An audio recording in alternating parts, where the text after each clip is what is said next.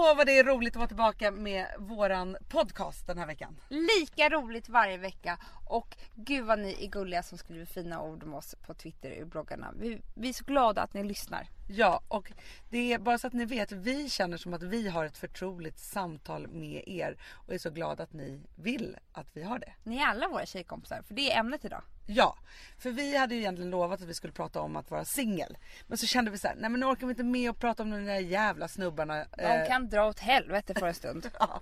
Så nu vill vi prata om någonting som är livsviktigt och för resten av livet om man vårdar om ömt. Just kvinnlig vänskap. Ja, och vi sitter ju i Hannas bil som vanligt ute på Djurgården. Och eh, Det, som är, här- det är ju härligt för att det är så här, sist vi satt här då var det ju alltså, snödrivor runt bilen och nu Ja. så är det ju vi fågelkvitter. huttrade. Nu har vi tagit av oss jackorna. Vi är så lediga och tittar ut och solen skiner. Väldigt, väldigt mysigt. Ja. Nu tycker jag att vi kör igång. Det gör vi. Gud, jag är on top of the world för jag har världens bästa tjejkompis. Man behöver inte ringa upp till folk och be dem dra åt helvete utan man kan bara låta det liksom plana ut. Men många vänner träffade man ju och drack alltid minst en flaska vin med. Då har man ju kul med nästan vem som helst. Och jag önskar att någon hade synat mig och låst in mig i ett rum tills jag förstod bättre. Vi ska prata om kvinnlig vänskap. Ja, och det, det är ett väldigt laddat ämne tror jag. Alltså när man kommer upp så här i en lite mer... Nej, fast det är det från början. Det är det när man är... Jag tycker den värsta kvinnliga vänskapen jag har haft var väl när man gick så här i femman. Ja men alltså, alltså det finns ju ing- eller så här, om, om man ska backa tillbaka så är det så här. Kvinnlig vänskap tycker jag är en av de absolut viktigaste sakerna som finns i livet. Samtidigt som det också kan vara en av de mest sårande sakerna som finns och det är väl därför det är så laddat. Det tror jag också. Men jag tror att det är faktiskt, om man ska precis som du säger backa tillbaka så, så tycker jag att det är det, en av de viktigaste sakerna jag ska försöka liksom, uppfostra mina barn till det är att så här, hålla tight med dina tjejkompisar. För att det finns, och nu kommer folk kanske hata mig, men det finns eh, många tjejer som inte riktigt klarar av att ha tjejkompisar. Och de är alltid ganska speciella typer. Kan du hålla med mig? Väldigt speciella typer och det är också den här, alltså det handlar ju om att kunna släppa in och lita på vara nära. Så det finns ju jättemånga faktorer som kanske gör att man, att man inte är nära en tjejkompis. Men jag blir alltid lite misstänksam när det är så här, nej men jag har inte så många nära tjejkompisar. Nej, för vet du vad jag tänker då? Min slutsats är att då konkurrerar man med andra tjejer. Och det är inte ett eh, speciellt trevligt drag. För det är omöjligt att ha härliga, underbara, snygga, fantastiska, smarta tjejkompisar eh, om man ska hålla på och konkurrera med dem. Mm. Jag har en kompis som heter Saga. Som är, alltså vi har känt varandra nu i 21 år. Vi lärde känna varandra precis när jag var 16 och hon var 19. Och det var liksom utanför skolan och alltihopa det där. Och hon och jag har faktiskt, alltså vi har ju hållit ihop och vi har kanske varit osams liksom två gånger på de här 21 åren. Eh, men vi har alltid haft en väldigt bra regel. Och det har varit så här, ja men livet är skitsvårt. Ens liksom kärleksrelationer är skitsvåra, man håller på fram och tillbaka. Men våran relation, den ska vara enkel. Ja, det är väldigt bra. Jag har ju också en sån väldigt lång vänskap och nära vänskap med min kompis Lina. Och vi tog faktiskt i hand en gång i tiden när vi, träff, när vi skulle starta ett café. Och det var dels att vi aldrig skulle bråka om, nu var det ju lite speciellt eftersom vi skulle ha en business ihop också. Eh, så vi skulle aldrig bråka om det. Eller vi skulle säga så fort vi tänkte eller tyckte någonting till varandra. Men också att vi aldrig någonsin skulle snacka skit om varandra. Och det har vi också hållit nu i typ vad är det, 30, 30 år. Nej men jag var ju 13 när vi blev kompisar.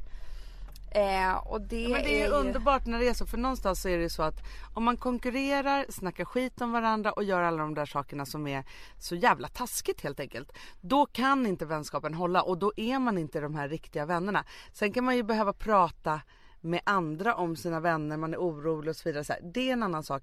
Men det, det förtvinar vänskapen istället för att göra den stark och härlig. Verkligen. Men du jag måste bara säga apropå Lina.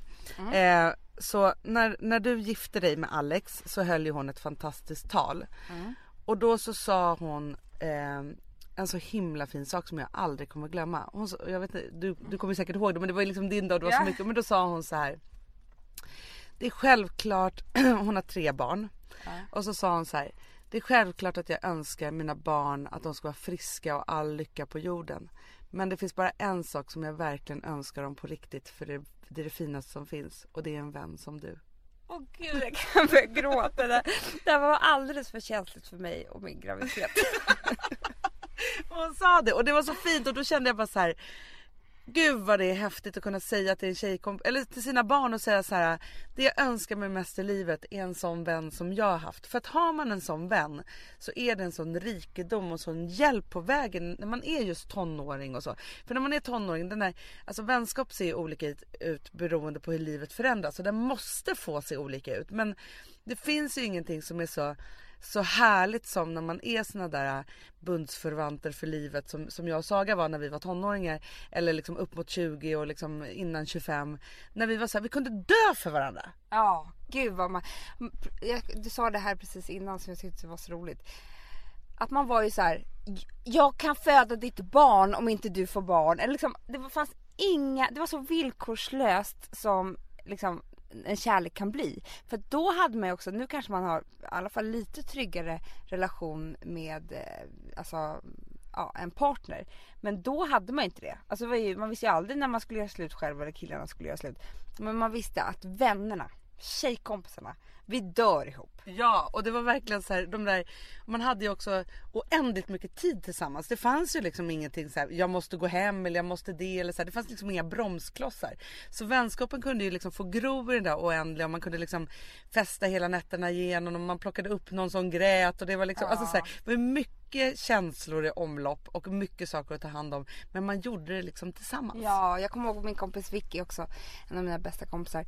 Vi skrev brev till varandra som jag fortfarande har kvar. Och det står, det är såna kärleksförklaringar. Hon var liksom på språkresa eller vad hon nu var.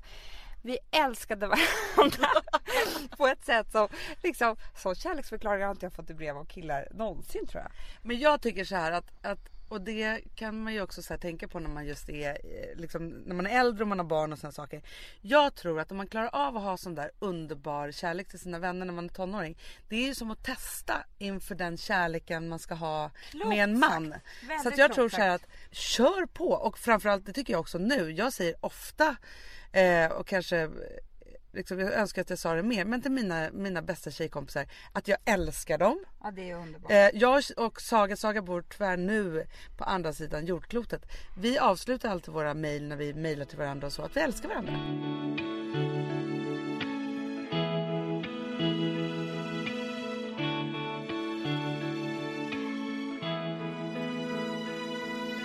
Jag och mina kompisar Ellen och Elin åkte till Madrid för inte så länge sedan och vi var för snåla för att liksom, nej vi ville alla bo i samma rum och det fanns bara dubbelrum. Vi var ju tre liksom. Ja.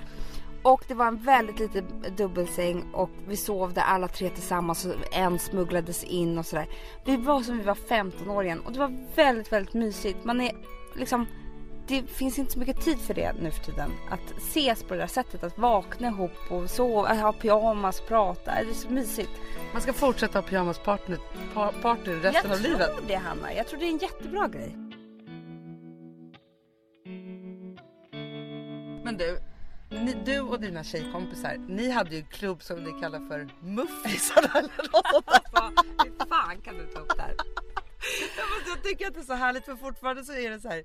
Jag var ju lite äldre än er och bara så tittade på er så på ett gulligt sätt. Men fortfarande så är ni ett tajt gäng på det sättet. Nu har ju ni barn och det har hänt ja. massa saker och så här. Men varje så bröllop som man går på eller varje sammankomst. ja men då snackas det om mufflisarna igen. Men, och det är väl ett så slangord för muttisarna? Ja men jag alltså, vet. kan du inte berätta lite om mufflisarna? Jo det kan jag verkligen göra. Mufflisarna var ett gäng som startade. Som en klubb liksom. Det var en klubb. Och det var hårda inträdesprov. Alltså det var ju ingen som ville vara med såklart. eh, men vi ändå tyckte om att liksom sitta och tänka på hur, hur fruktansvärt det skulle vara att få gå igenom det här inträdesprovet. Om man nu skulle om vilja. Om vi bara backar tillbaka till hur gamla var ni? men vi var 15-16 men höll på i alldeles för gammal ålder. Ja ni är 30 Ja men alltså vi håller fortfarande på med det. Eh, och vi eh, var liksom, vi hade alla tubtoppar. Hur många var ni? Fem. Mm. Sex var vi, sex. Alla tubtoppar. Vi tyckte att vi var väldigt duktiga på att dricka shots. Men ni hade ju också, ni hade ja. ju en egen stil. Ja det hade vi. Ja, ett eget sätt att festa på. Och om ni hade varit i dagsdatum, alltså 15 år eller 16 eller ja så. Då hade ju ni varit liksom Kissy och Pau då, Nej men jag. gud, alltså Värmland forever eller vad nu heter, gå och lägg sig. Det hade ju varit Alltså, Det hade hetat mufflisarna.se och då hade alla bloggat. men Bufflisar hade haft ett eget tv-program på, på TV11 eller något där istället för Big Brother. Det var fantastiskt. Men, men och hur var de här tuffa inträdesproven och vad var det liksom för regler för att vara med i den här klubben? Man skulle kunna äta enorma mängder, för det gjorde vi. och dricka enorma mängder och röka och man skulle kunna liksom Alltså vi var vi, ja men vi var ju liksom Spice Girls, det var ju det vi var. Ja, där kom det. Vi liksom, eh, man var, vi var tuffa tjejer. Ingen eh, satte sig på oss. Så Men- var det bara. Förutom att det, alla de här sakerna kan låta lite töntigt idag. Eh, så, så är det ju ändå så att en sån liten klubb kan ju göra en så oerhört stark och vara så himla bra för Väldigt självförtroendet. stark. Det är det man för, alltså, jag menar, alla människor har ju problem att eh, liksom hitta sin identitet i den åldern. Och det kan ju lätt hända då att man väljer fel saker bara för att få vara med någonstans. Så att det är väl också så här uppmuntra ens barn eller om man nu är så, alltså man kan vara hur gammal som helst. Alltså fortfarande tycker jag att hitta sin identitet i vänskapskretsar. Alltså hitta på klubbar och så här. Det är ju kanske skittöntigt men ganska bra tror jag. Ja men för jag har ju ett liksom tjejkompisgäng. Jag kommer ihåg det någon gång när, när Alex höll tal på någon födelsedag som jag hade. Eh, och han var så här, "Ja, men jag har ju känt dig ett tag och, och så. Han bara, men när jag verkligen såg din identitet eller vem du var. Det var när vi var en helg på Gotland och så dök alla mina tjejkompisar upp. Och hur de var så här, olika fåglar, för de är ganska Ja, olika jag med tjejkompisar. älskar att se dina tjejkompisar. För det är verkligen, om man tar mina tjejkompisar, tyvärr vi har samma hårfärg, samma väska. Alltså vi är rätt tråkiga på den punkten. Men- Mufflisarna. Mufflisarna. Men dina tjejkompisar är helt fantastiska i deras liksom, eh, ja men de är verkligen Ja men de är ett gäng udda fåglar men jag tror att det är så här, för jag har alltid eh, Jag har alltid skapat mitt eget gäng och jag har plockat, alltså eller plockat det låter så här, ja, ytligt men mina tjejkompisar har kommit från alla håll och kanter och det de har haft mycket gemensamt eller den enda saken som har varit gemensamt har varit jag. Så jag har liksom sammanfört men jag har ju alltid varit en sån om man då ska prata om liksom så här, vem är man i, i kompisgänget. Och jag har ju varit en sammankallande, den som Det alla är har du i familjen också. Ja, det det är är en del- Hanna tror jag som... Precis, det är en del av min personlighet eller vad man ska säga. Och sen så var det så att jag hade min lägenhet som jag bodde i på Valhallavägen som kallades för Heartbreak Hotel. Och där har alla bott mer eller mindre under en period i sitt liv. Jag bodde där i tio år. Och alltså jag är fortfarande ledsen att jag inte tog kort på alla människor som gick in och ut ur den lägenheten. Ja men också på alla vrår och vinklar i lägenheten för jag kan sakna den. Ja men jag kan också sakna den och det var ju så här Saga sov på någon soffa och eh, liksom så här, någon annan sov där, du sov skavfött hos Ja, mig i sängen och det var liksom mycket. ja. Så det var ju verkligen så här, men, men bland mina tjejkompisar så är alla, alla ganska olika. Men det som jag tycker eh, är viktigt när det gäller ens tjejkompisar det är ju att ens tjejkompisar de fyller ju olika funktioner. Eh, om man ska vara liksom så här helt, rent krass. Och någonstans är det så här, precis som ens partner eller ens familjemedlemmar och så, så kan ju ingen vara allt. Utan om, om man ska tro att någon ska kunna vara allt, då ha, blir man ju bara besviken. Det handlar ju bara om så här, ju högre förväntningar man har desto större blir besvikelsen för att inte folk uppfyller det här. Så någonstans så Verkligen. vet ju Man jag ska så här, hitta sin grej med varje kompis. Ja, och sen så de andra sakerna som man kanske irriterar sig på eller lite svagare saker för en själv och så vidare. Så här, de tycker jag att man inte ska liksom lägga så mycket fokus på. För då kan man ju bli galen på vilken människa som helst. Om det så här, någon ska vara perfekt. Ja och jag tror också att det är viktigt för ens relation eh, med ens partner. Att Mm, alltså, jag menar, man vill att han ska vara allt. Och det kan han ju vara ibland. Men om han brister så är det väldigt viktigt att så här, kunna tänka så att det här, just det här kanske inte han är så bra på. Jag struntar i det och så tar jag det med mina tjejkompisar istället. Ja, jag har ju haft killar som har varit livrädda för mina tjejkompisar. Och jag vet också som så här, Sagas förra kille. Eh, han var så rädd för när vi umgicks. För att han visste ju också, eller min förra man framförallt. är Så här, när jag umgicks med mina tjejkompisar så kanske jag skulle komma därifrån med och säga jag vill skilja mig. Ja, eller jag vill göra det här. Eller så här, då hade jag kunnat bli stärkt av någonting som är så här eh, bra. Nu Verkligen. måste jag öppna dörren så vi får in lite luft här innan vi pratar vidare. Jag tror att det är lite maffia som är står här bredvid. Åh nej. En svart bil. Det är han, det är han Christer. Nej. Det. Nej, det är inte han Hanna. Jo. Nej. Det är i alla fall en svart bil, tonade rutor, mitt ute på Djurgården med en mycket stilig man i pilotglasögon och en mycket vacker rysk kvinna bredvid. Och vi vet inte vad de gör här. Alltså jag ser hur diamanten, det är mörka rutor, jag ser hur diamanterna glimrar. Nu kommer jag stänga dörren för nu vågar jag inte öppet längre.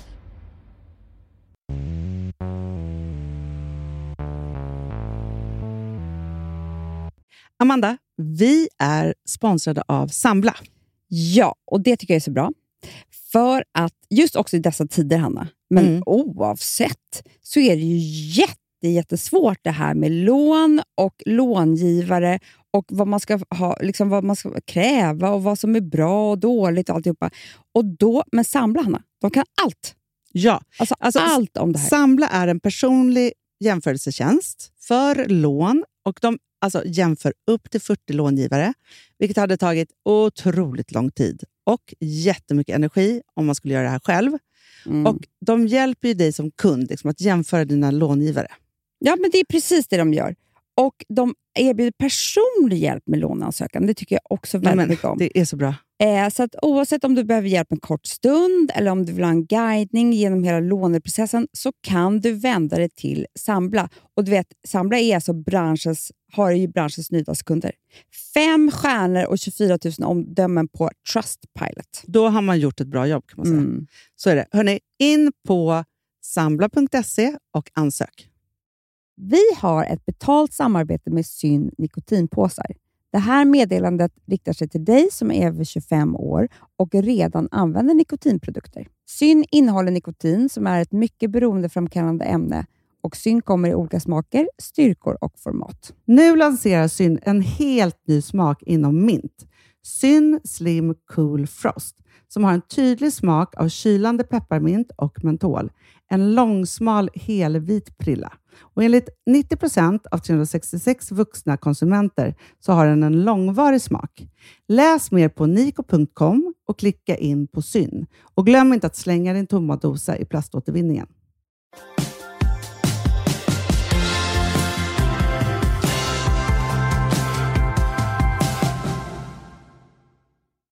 Är inte det så här att ju äldre vi blir desto mer eh, har vi i bagaget, desto mer står det på spel i att det är så här min relation, min familj, mitt jobb, mina olika saker. Och då så är det lite så här, alltså, som när man var då när man var ung så hade man inte så mycket liksom, bagage eller filter eller någonting. Man behövde inte ha det. Man kunde vara liksom väldigt direkt. Men om jag säger så här, jag är så jävla trött på min kille just nu, min man. Alltså så här, han är inte, han städar inte, han gör inte si, han gör inte så. Alltså jag misstänker det här och det här. Och så, så målar jag upp honom som en ganska dålig person. Ja men då ska ni tycka det. Alltså då är ni med mig, då ser ni lite, alltså så här, Och är det ännu värre så att någon, alltså för det där har man ju upplevt liksom genom åren. Eh, just när man har haft kompisar som har, alltså eh, som har haft en snubbe som har varit otrogen till exempel. Och så kanske man själv har varit den som är såhär, du jag faktiskt, så tänker man så här, men nu ska jag vara en bra vän. Jag ska ändå berätta det här som jag har hört. Och säga så här, ja men jag hörde det här och det här. Istället då för att vara så här, ja, fan vad bra att du berättar det här för mig och nu så använder jag dig som min bästa vän och kanske gör slut med den här mannen eller så. Så stänger de av en helt. Och så blir man deras största fiende. För man blir ju, alltså så här, och då så, så här, Man vet för mycket om relationen. Och jag, jag tycker ju så här att vänner ska ju vara jag-sägare. Och det kan låta hur fjantigt som helst. Men det villkorslösa, mysiga med att ha, att ha en bästa vän. Det är att om jag säger så här. Nu är min man helt jävla dum i huvudet. Jag hatar honom i den här stunden. Så vill jag att hon ska vara med mig i det och bara åh fy fan vad han är dum i huvudet. Men nästa sekund när jag säger så här. Åh gud vad skönt det löser sig. Då vill inte jag att hon ska vara kvar i den känslan.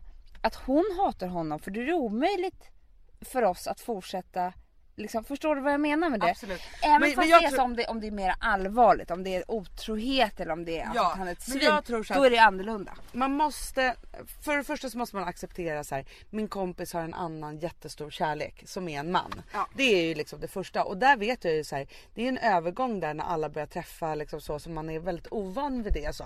Men om man kan släppa den och släppa in det och vara så här den där, det kommer komma först och så är det. Så är det så här, då måste man ge sig själv i vänskapspresent att kunna prata väldigt mycket skit om sin partner eller berätta dåliga saker eller om sina barn eller så. Och kunna vara med i det men också svänga lika mycket. Men när det gäller otrohet, missbruk och sådana saker så tror jag så här, Misshandel. Ja misshandel. När det gäller otrohet så har jag faktiskt genom åren lärt mig en stor läxa. Det som jag inte har sett själv, det beror- berättar inte jag. Jag vet. Och vi- visst har det blivit tråkigt men jag tror att det är det allra enklaste för alla parter. Ja om man har ingen aning. Nej, man Man har ingen aning om hur deras liv ser ut just nu eller vad de har för överenskommelser eller någonting överhuvudtaget. Det så då får göra- man tycka och tänka själv på sin, sin kammare. Men, man, och, men däremot så får man vänta tills ens kompis behöver en i den situationen. Ja. Och det man skulle kunna göra om man har hört något väldigt, väldigt otrevligt. Det är ju faktiskt ringa upp den mannen och säga så här. Du, eh, det här har jag hört. Jag har ingen aning om vad det är men det är liksom om det är sant eller inte men det är ute på stan. Eh, du får liksom, jag tror att du måste berätta om det har hänt för din fru eller inte. Men nu vet du, jag kommer liksom inte Nej. berätta. Vad och tror du om det? Ja, men jag tycker det är jättebra och jag har ju faktiskt gjort det och varit den som har ringt och sagt så här, nu har jag hört det här och så. Det blir väldigt obehagligt, man sätter sig i en obehaglig situation. Men det är nog det snällaste man kan göra i den Mm. jättetråkiga situationen. Men sen när det kommer, för det här måste jag också, eh, eftersom jag vurmar väldigt mycket för det. Om det är så att man misstänker att ens kompis, eller man ser helt enkelt att ens kompis blir utsatt för misshandel, missbruk och sådana saker. Jag har ju varit i den situationen eh, själv då jag har varit ut, utsatt för liksom, jobbiga grejer. Eh, och jag önskar då, där och då, att någon hade faktiskt sagt till mig så här, Hanna vet du sak, nu är inte det här okej. För man, om man är i en sån situation så blir man ju mästare på att inte berätta någonting som är på riktigt egentligen så. Och jag önskar att någon hade synat mig och låst in mig i ett rum tills jag förstod bättre. Det önskar jag verkligen. Och jag och mina kompisar pratar jättemycket om det efteråt. Att det är så här, och då har jag faktiskt fått dem att lova. För jag förstår också att de var rädda. De var rädda för att jag skulle bli arg på dem och massa sådana saker. Att, för det är också så här, människor i relationer kan ju hålla på hur länge som helst och det är inte över förrän det är över. Det är inte, bägaren har inte runt över förrän den är full hos eh, din tjejkompis. Du kan inte liksom tvinga henne till att se vad som händer. Hon måste också få upptäcka det själv. Om det inte är så att någon råkar illa ut. Då tycker jag att man får Absolut. gripa in. Men om man, kan ju inte göra någonting. Man kan ju inte liksom låsa in folk och man kan inte göra sådana saker. Men jag var faktiskt med om en, en kompis till mig som jag såg, alltså så här, råkade illa ut. Vi pratade jättemycket om det. Jag var där 3000 gånger och försökte hjälpa till och rädda och liksom alltihopa så. För att hon sökte liksom min hjälp. Till slut så tänkte jag så här. Okej, vad kan jag göra nu i den här situationen? Vad är liksom det vuxnaste av mig att göra? Och då så sa jag till henne så här. Så länge du väljer den här relationen som är jättedålig för dig. Då har du valt det. Då finns inte jag här. Samma sekund som du bestämmer dig för att gå ur den här relationen. Då får du ta hela din familj, dina barn, liksom alltihopa. Flytta hem till mig, gör vad som helst. Jag finns här. Jag hjälper dig till, till liksom terapeuter. Jag lånar ut pengar. Jag gör allt, allt, allt. Men jag kan inte göra det så länge du har gjort det valet. För då har det gått så långt. Och det, där är ju en intervention kan man ju säga. Det, Det är där det. handlar ju om liksom att vara medmissbrukare eller om det händer hemska saker. Men om vi återgår till det här med att bara vara vänner idag i vuxen ålder. ehm, så tycker jag att det blir svårare. Det känns ju som att steget till att vara öppna mot varandra är mycket, mycket större. Folk liksom eh, döljer ganska mycket tror jag. Jättemycket. Och med, alltså, kanske med all rätt. Vem, man vet inte vad det hamnar. Det är så mycket på spel. Det handlar om barn och giftermål och äktenskap och allt vad det är. Och om man nu då öser ut sig allting som man känner för stunden och sen inte ses på en månad så kanske det är läskigt att den informationen finns någon annanstans. Eller, förstår du vad jag menar? Men jag förstår absolut vad du menar. Men jag kan också säga, jag är en ganska öppen person och, och särskilt efter jag skilde mig så berätt, bestämde jag mig för att jag aldrig mer skulle liksom ljuga. Så jag berättar ganska öppet. Men då kan jag ju också bli så här med ens kompisar idag att man är så här, så pratar man om någonting och sen får man höra av någon annan Ja. Någonting som var väldigt hemligt eller stort eller som man pratade om. Och då kan man ju bli lite så här, men jag delar ju med mig. Varför gör inte du det? Precis. Ja. För det är ju en liten sån här liksom fnurra. Men tillbaka till min spaning då. Så tror jag så här att det min spaning är så här, förut så, alltså så här, 40 är det nya 30. Eh, så. Eller 30 är det nya 40. Och det som händer när man liksom börjar komma där mellan 35 och 40 så är det så att, att det är så här, just när man skaffar barn, för det är ju en väldigt så här, vänskapsdelare. Jag har skrivit om det i min blogg och så för att jag är väldigt fascinerad av det här. För det är så här, de som får barn unga som är liksom så här, ah, man är liksom 25 plus och så får man barn och man är fortfarande ganska formbar och så, så liksom lever man på det där sättet. Det bara kommer par ungar helt Ja, enkelt. och sen så fortsätter det. Eh, sen så är det de som då ska skaffa barn runt 40. Eh, de är ganska alltså så här, fasta i sin mall. Och nu kommer ni säkert hata mig för det här men det är så här, när man har sovit utan att bli väckt varje natt i 40 år. Alltså så här, det är Man liksom, har levt lite för länge utan barn. Ja det blir lite stökigare liksom när man, man får det barnet så. Eh, men då, det som är liksom så här, min, min spaning i det här då är, är att då har man upp, alltså så här, då har man ett gäng som fick barn tidigt som har blivit uppfostrade av sina barn. Och sen så finns det ett gäng som har varit vuxna väldigt länge och kunnat tänka ut hur de ska vara som föräldrar och så vidare. Så här. Och då blir det en sån jäkla krock i det här hur man ska uppfostra barn, om man tycker olika eh, och man tycker att man trots att de som inte har barn eller de som har barn tycker att de kan lika mycket för att man liksom är så här, ja, det är massa svåra sådana saker. Så där krockar man och då slutar man också prata med varandra för det blir enklare och då blir vänskapen ganska fattig eller så tar den slut. Verkligen. Och då glider man ifrån varandra vilket är smärtsamt. Och eh, man kan verkligen sörja vissa vänner. Men grejen är att jag tycker också att man, jag kräver mycket mer av vänskap idag. Alltså när jag, för tio år sedan så träffade jag ju liksom massa massa vänner hela tiden. Men många vänner träffade man ju och drack alltid minst en flaska vin med. Då har man ju kul med nästan vem som helst. Faktiskt. alltså, och liksom på en nattklubb med jättehög musik. Det krävs inte så mycket. Idag så dricker man inte lika mycket eller inte lika ofta i alla fall. Och det är inte alltid som man kan ta till flaskan när man ses. Nej precis. För att det är liksom så här, man ses med sina barn eller man Ja, ses liksom. och man ses inte lika ofta och man tar tid från sina barn eller sin man och, eller soffan som kan vara helt underbar på, min, på vardagar. ehm, för att gå och träffa en kompis. Om man kommer därifrån då tomhänt och då menar jag utan att någon har öppnat sig, utan att man har fått öppna sig själv. Eller ännu värre, man har öppnat sig själv och ingen har gett någonting tillbaka. Då tycker jag att det är ganska tråkigt. Jag känner att jag kräver mer av vänskap idag. Men det är ju också svårt. här. Jag som har haft barn länge och var den första som fick barn i min, i min vänskapskrets.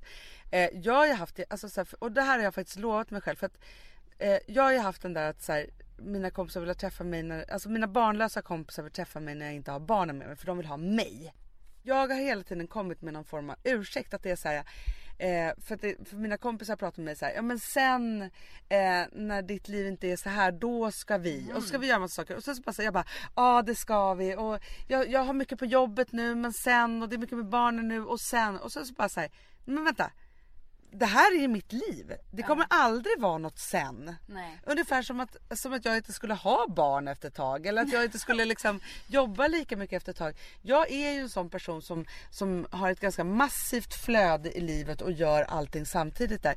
Och självklart så gör jag plats för mina vänner. Men vill man träffa mig mycket och ofta, häng på. Ja, för det är faktiskt, du och jag är ju bästa kompisar. Ja det är vi. Vi är inte bara systrar.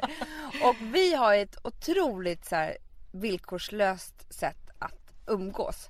Ja. Vi umgås ju precis hela tiden. Det gör vi. Och Men det är viktigt att säga det, för där undrar ju faktiskt folk jättemycket just det där så här, att vara systrar eller bästa kompisar. Det är som när Malou von Sivert frågade oss så här, när blev ni vänner? Och vi bara, nej men vi är ju systrar. Och sen ska man ju ändå tycka att det är en ganska relevant fråga. För att, för att vi är ju, om, om jag ska räkna upp mina bästa vänner så är ju du en av mina bästisar. Och då är det så här, eh, vi är ju inte så mycket systrar då. Nej. Eh, så, utan då, och, men det som är härligt med det där är ju att det är, så här, det är villkorslöst, vi har inget filter och vi kan varandras historia. Det är ju jäkligt lyxigt i en vänskapsrelation. Jätte. Och sen så är det just det där att vi skrattar tills vi gråter och gråter tills vi skrattar. Eh, så, och så har vi liksom ingen startsträcka Vi, vi såklart. dömer inte varandra framförallt och det är väl det skönaste. Man kan ju säga så här, precis vad som helst. Jag skulle kunna säga, berätta om om jag får tokspel på eh, mitt barn och, och skulle skrika hemska ord till henne och du skulle inte döma mig för det. Nej, och det är ju faktiskt också en sån här vänskapspresent. Att vara helt odömande. För det finns ju ingenting värre än när man känner att det är dömande. För det där är också en sån här sak som är en liten het potatis. Just så här, när ska man göra sig av med de vännerna som kanske inte är så schyssta? Ja, För man kan ju ha vänner. slut med en kompis egentligen? Precis, och, och där kan man ju ha så här. Jag, jag tycker att ett tecken på det är när man har en kompis som man träffar om och om igen så.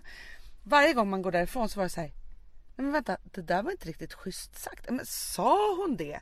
Men det där gjorde ju ont och så blir man så arg på sig själv att man inte bara så här, sa emot på en gång eller någonting och så sitter det kvar som en liten liten giftpil. Det kan vara allt från så här. Och jag som är så långsint också. Ja, du alltså, det tar ju aldrig slut.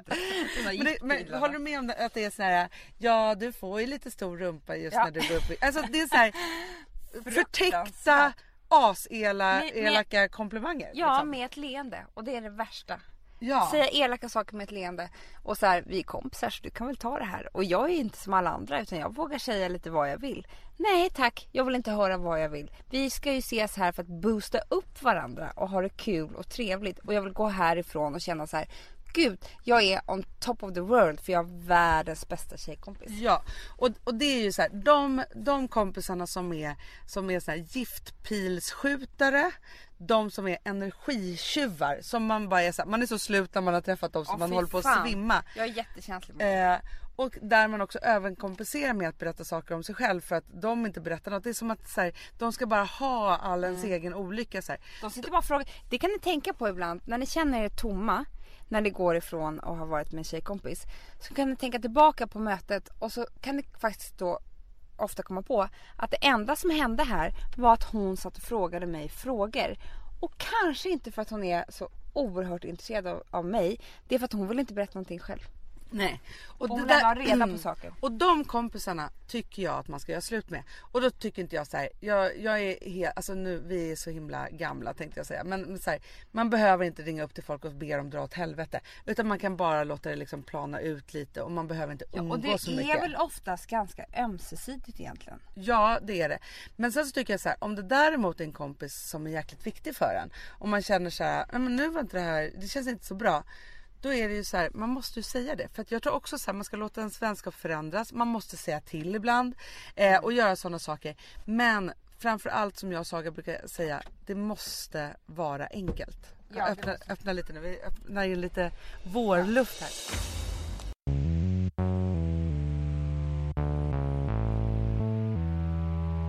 Woof, Woof! Ja, det var kul. Mm, jag är lite mer så här. Ja, det, man måste, när, när man pratar, alltså vi sponsrar Prima Dog och när man pratar med den där, jag känner så att alla woofande måste vara med. Det finns ju de som säger woof, woof, och så finns det woof. Alltså, det, det finns ju Det många... här är mera Fonzie. Han, han skäller inte så mycket, men han låter så här. Ruff, Han har så, sån. eller hur? Så, ja, det har han faktiskt. Får jag, säga, jag skickade ett klipp till dig. Contemporary dance med hund. Du, det är så Fonzie dansar när han får prima dogmat. För att, Ja, vet du varför? Den är så snäll mot magen. Han får en helt bekymmersfri vardag. För du vet, magen, den måste man ta hand om. verkligen. Nej, men så här, och Prima Dog har ju torrfoder, våtfoder, godis och tugg i sortimentet. Alltså tugg är ju sånt som de skulle hålla på att tugga på. Det är, faktiskt, det är Fonzies favorit faktiskt. Tugget. Ja, men han har ju också börjat älska våtfoder. Mm-hmm. Det skulle jag också kanske tycka var go- Ja, gott. men jag, jag förstår honom faktiskt. Men det är alltså vetefria produkter med mycket kött. Och det är det som jag tror är så bra. Produkterna finns ju online, i välsorterade djuraffärer och i dagligvaruhandeln. Alltså jag skulle vilja att du och Fonzie lär er contemporary dans. Det var ju som agility fast med dans. Mm, ja, ja, vi ska Ah. göra det. Vi, jag tror att Prima Dog kommer vilja ha oss som ansiktet utåt Ja, men det är det jag känner. reklamfilm. Ni dansar er fram till... Alltså för deras, jag älskar ju deras eh, liksom tagline och det är Taste of Nordic Happiness. Och liksom, Då måste dansen vara med. Ni kan gå in och läsa mer på primadog.se och snart se mig och Fonzie i en dans på en skärm nära er. Underbart! Du Amanda, Ja. vi är sponsrade av All I Am. Det är det mysigaste. Alltså för det första, två produkter vill jag prata om. Mm. Det ena är blusher drops. Ja. Ser du på min kind? Jag ser. Det är någonting, det är alltså så här peachy liksom, eh, kan man säga färg. Men, och jag har ju alltid lite rouge innan, så jag har ju Mm. romantic plum innan. Men det, det som är att det är någon så här hyaluronsyra, det är massa olika grejer som gör att det plampas och blir glowigt och typ slätt. Jag vet inte vad det är. Nej, men alltså, man ska säga så här. Peachy glow solving everything. Så är det. så. Nej, men så här, Oh my god, jag har en känner man kind, lite- jag har ett käkben. Ja men också så här på sommaren när man då är brun och då får man lite rosor på kinden och alltihopa. Bara lägga den där. Ja, och lite på ögonen, Ja. lite på näsan. Alltså jag är tokig i... Ja, men det är ju blush och highlighter i ett. Om man lite över läppen också. Ja. Nej, men alltså den är, nej, men alltså, man ser så nykär ut när man har den på Det sig. här är ju nästan, efter glow primern, är det här den produkt som när folk sätter på sig den första gången så är det såhär wow, nej men Mm. gud, här, oh my god, nej jag måste ha mer. Att det, man, blir, man blir galen alltså. Helt galen. Du, sen är det ju så att man behöver ju också glow för kroppen. Och nu har ju liksom Ola Jäm och vi eh, tagit fram den ultimata glowing oilen. Alltså för Nej men, nej men snälla, dels så doftar den så gott, Mm. den är eh, massa fukt i, men den kladdar inte. För det är det med olja annars, det är så här, hur ska jag kunna sätta på en kläder efteråt? Eh, och så är det ett litet, litet, litet skimmer som nu alla ben och armar och dekolletage behöver, för vi, inte, vi har inte den här sommarbrännan än. Men även när man har brännan behöver man ju det. Men alltså, nu känns det så tryggt. Ja, men när man har sommarbrännan, då blir det så snyggt så att det inte är klokt.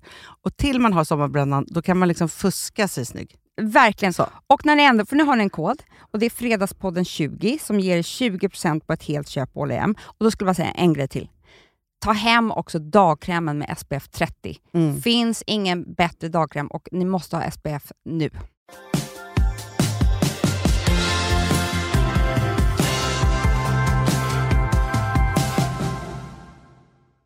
Den här maffiamänniskan, vet du vad han gör nu här ute på gräset? Nej. Han har en radiostyrd litet leksaksflygplan som han flyger omkring med. Maffiahobby. Den nya maffiahobbyn. Jag har ju gjort slut med lite kompisar. Det har du. Eh, faktiskt. Det är verkligen göra slut med kompisar. Ja men det är också så här, men jag tror också att eh, det har inte hänt på de senaste 15 åren. Men när jag var yngre. Eh, så det här är för alla, alla yngre. Nej, men jag hade såna kompisar, just det här som vi pratade om lite innan. Att man var så här villkorslös i sin kärlek och när det blev missförstånd. Så hade jag kompisar som, jag var en sån människa som hade väldigt mycket dåligt samvete. Liksom, så jag fick det väldigt lätt och så. Och ville vara en ja-sägare och liksom så här, ja, vara till lag så var kul och alltihopa. Och, så, så, och då är det så att de som nosar upp en då, det är ju de som är så här, den här människan kan jag äta upp med Ja, hu- hull och hår. Mm. Så att jag har framförallt haft eh, två kompisar som jag har varit tvungen att göra slut med på riktigt. För att när, när det inte är en vänskapsrelation som är som en bara underbar så här, vänskapskärlek. Utan när det blev helt plötsligt som att jag var dens, dens partner. Alltså så här, man, man, man eh, så här, De missförstod och tog lite för mycket. Ja men det var som att jag, om jag var med en annan kompis så var jag otrogen. Ja, alltså vad sen när det blir liksom den typen De samma känslor. kompisarna har man ju haft. Ja. De är inget bra. De är inget bra. Och då var det faktiskt för det första när jag blev ihop med min första kille. Eh, då var det såhär när jag hade träffat honom en gång var så här. Nej men du är en dålig kompis nu bryr du dig bara om honom och bla bla bla. När de där kommer, gör slut Ja. direkt. För att eh, en kompis ska bara vara glad för en. Ja. Och sen hade jag faktiskt en annan kompis som blev, eh, hon var tio år äldre än mig. Och vi hade superkul och jag älskade henne och vi, vi umgicks så himla mycket. Men alla mina andra kompisar försvann och så här i efterhand så vet jag ju för att hon skrämde ju bort dem. För att hon ville inte att någon annan skulle vara, få ha mig liksom så. Men sen gick det över gränsen när det var så att jag kände så här att vi kunde gå från en fest och så var hon så här, ah, det var inte så kul att du pratade hela tiden. Alltså såhär, när man får skäll för någonting som man är och hur man är och så här. Så jag känner mig så här dum eller ja nej men eh, det är kul att du ska prata om ditt roliga jobb när jag har ett sånt tråkigt. Alltså så här, Ja, allting var bara hemskt. så här avundsjuka. Så till slut så var jag bara tvungen att ta fram bultsaxen och bara klippa av det där, eh, den där kättingen som jag hade. Ja, och det kan ju vara oerhört befriande. Man känner Ah. inte först det är gjort, men då känner man så här, gud vad rädd, rätt det här var och vad var jag rädd för egentligen. Men jag måste säga att jag tycker att den här, jag vet inte hur länge vi har pratat nu, men en halvtimme säkert, var ganska eh, mycket lite som en eh, lite sån här terapisession. Jag ska nu använda resten av mitt liv till att aldrig mer ha en elak tjejkompis. Bra. Och jag ska värna om mina bra tjejkompisar. Jag tror jag ska ringa upp allihopa nu och säga att jag älskar dem. Det tycker jag låter toppenbra. För fortfarande så är det så och lyssna nu och lär från en gammal erfaren tacka. Eh, nej men så, så är det så här att att det finns ingenting som är så värdefullt som att ha bra tjejkompisar. Eh, när man hamnar i såna obehagliga situationer som till exempel en skilsmässa, tjatar om den eh, så. Men den fallskärmen som slöts upp runt mig som, som gjorde att jag vågade hoppa. Jag tackar er alla mina fina superbästisar för resten av mitt liv för att jag vågade hoppa och utan er hade jag aldrig gjort det. Så att det är det Det viktigaste och kommer bästa man hända har. en massa tråkiga saker i livet. Och det kommer också hända en massa roliga. Och man vill ha sina vänner med på den färden. Så är det bara. Och det är ju faktiskt så med allt som händer i hela livet. Allting som man får dela en eller tusen eller tio gånger blir bara större och starkare och härligare. Absolut. Gör nu slag i saken och vårda era vänskaper. Och gör slut med dem som inte är bra.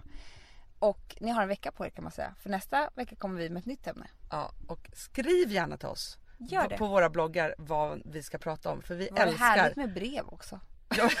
som bullen eller något. Nej, Skriv på bloggarna så pratar vi. Ja. Ja, hej då! Hej då!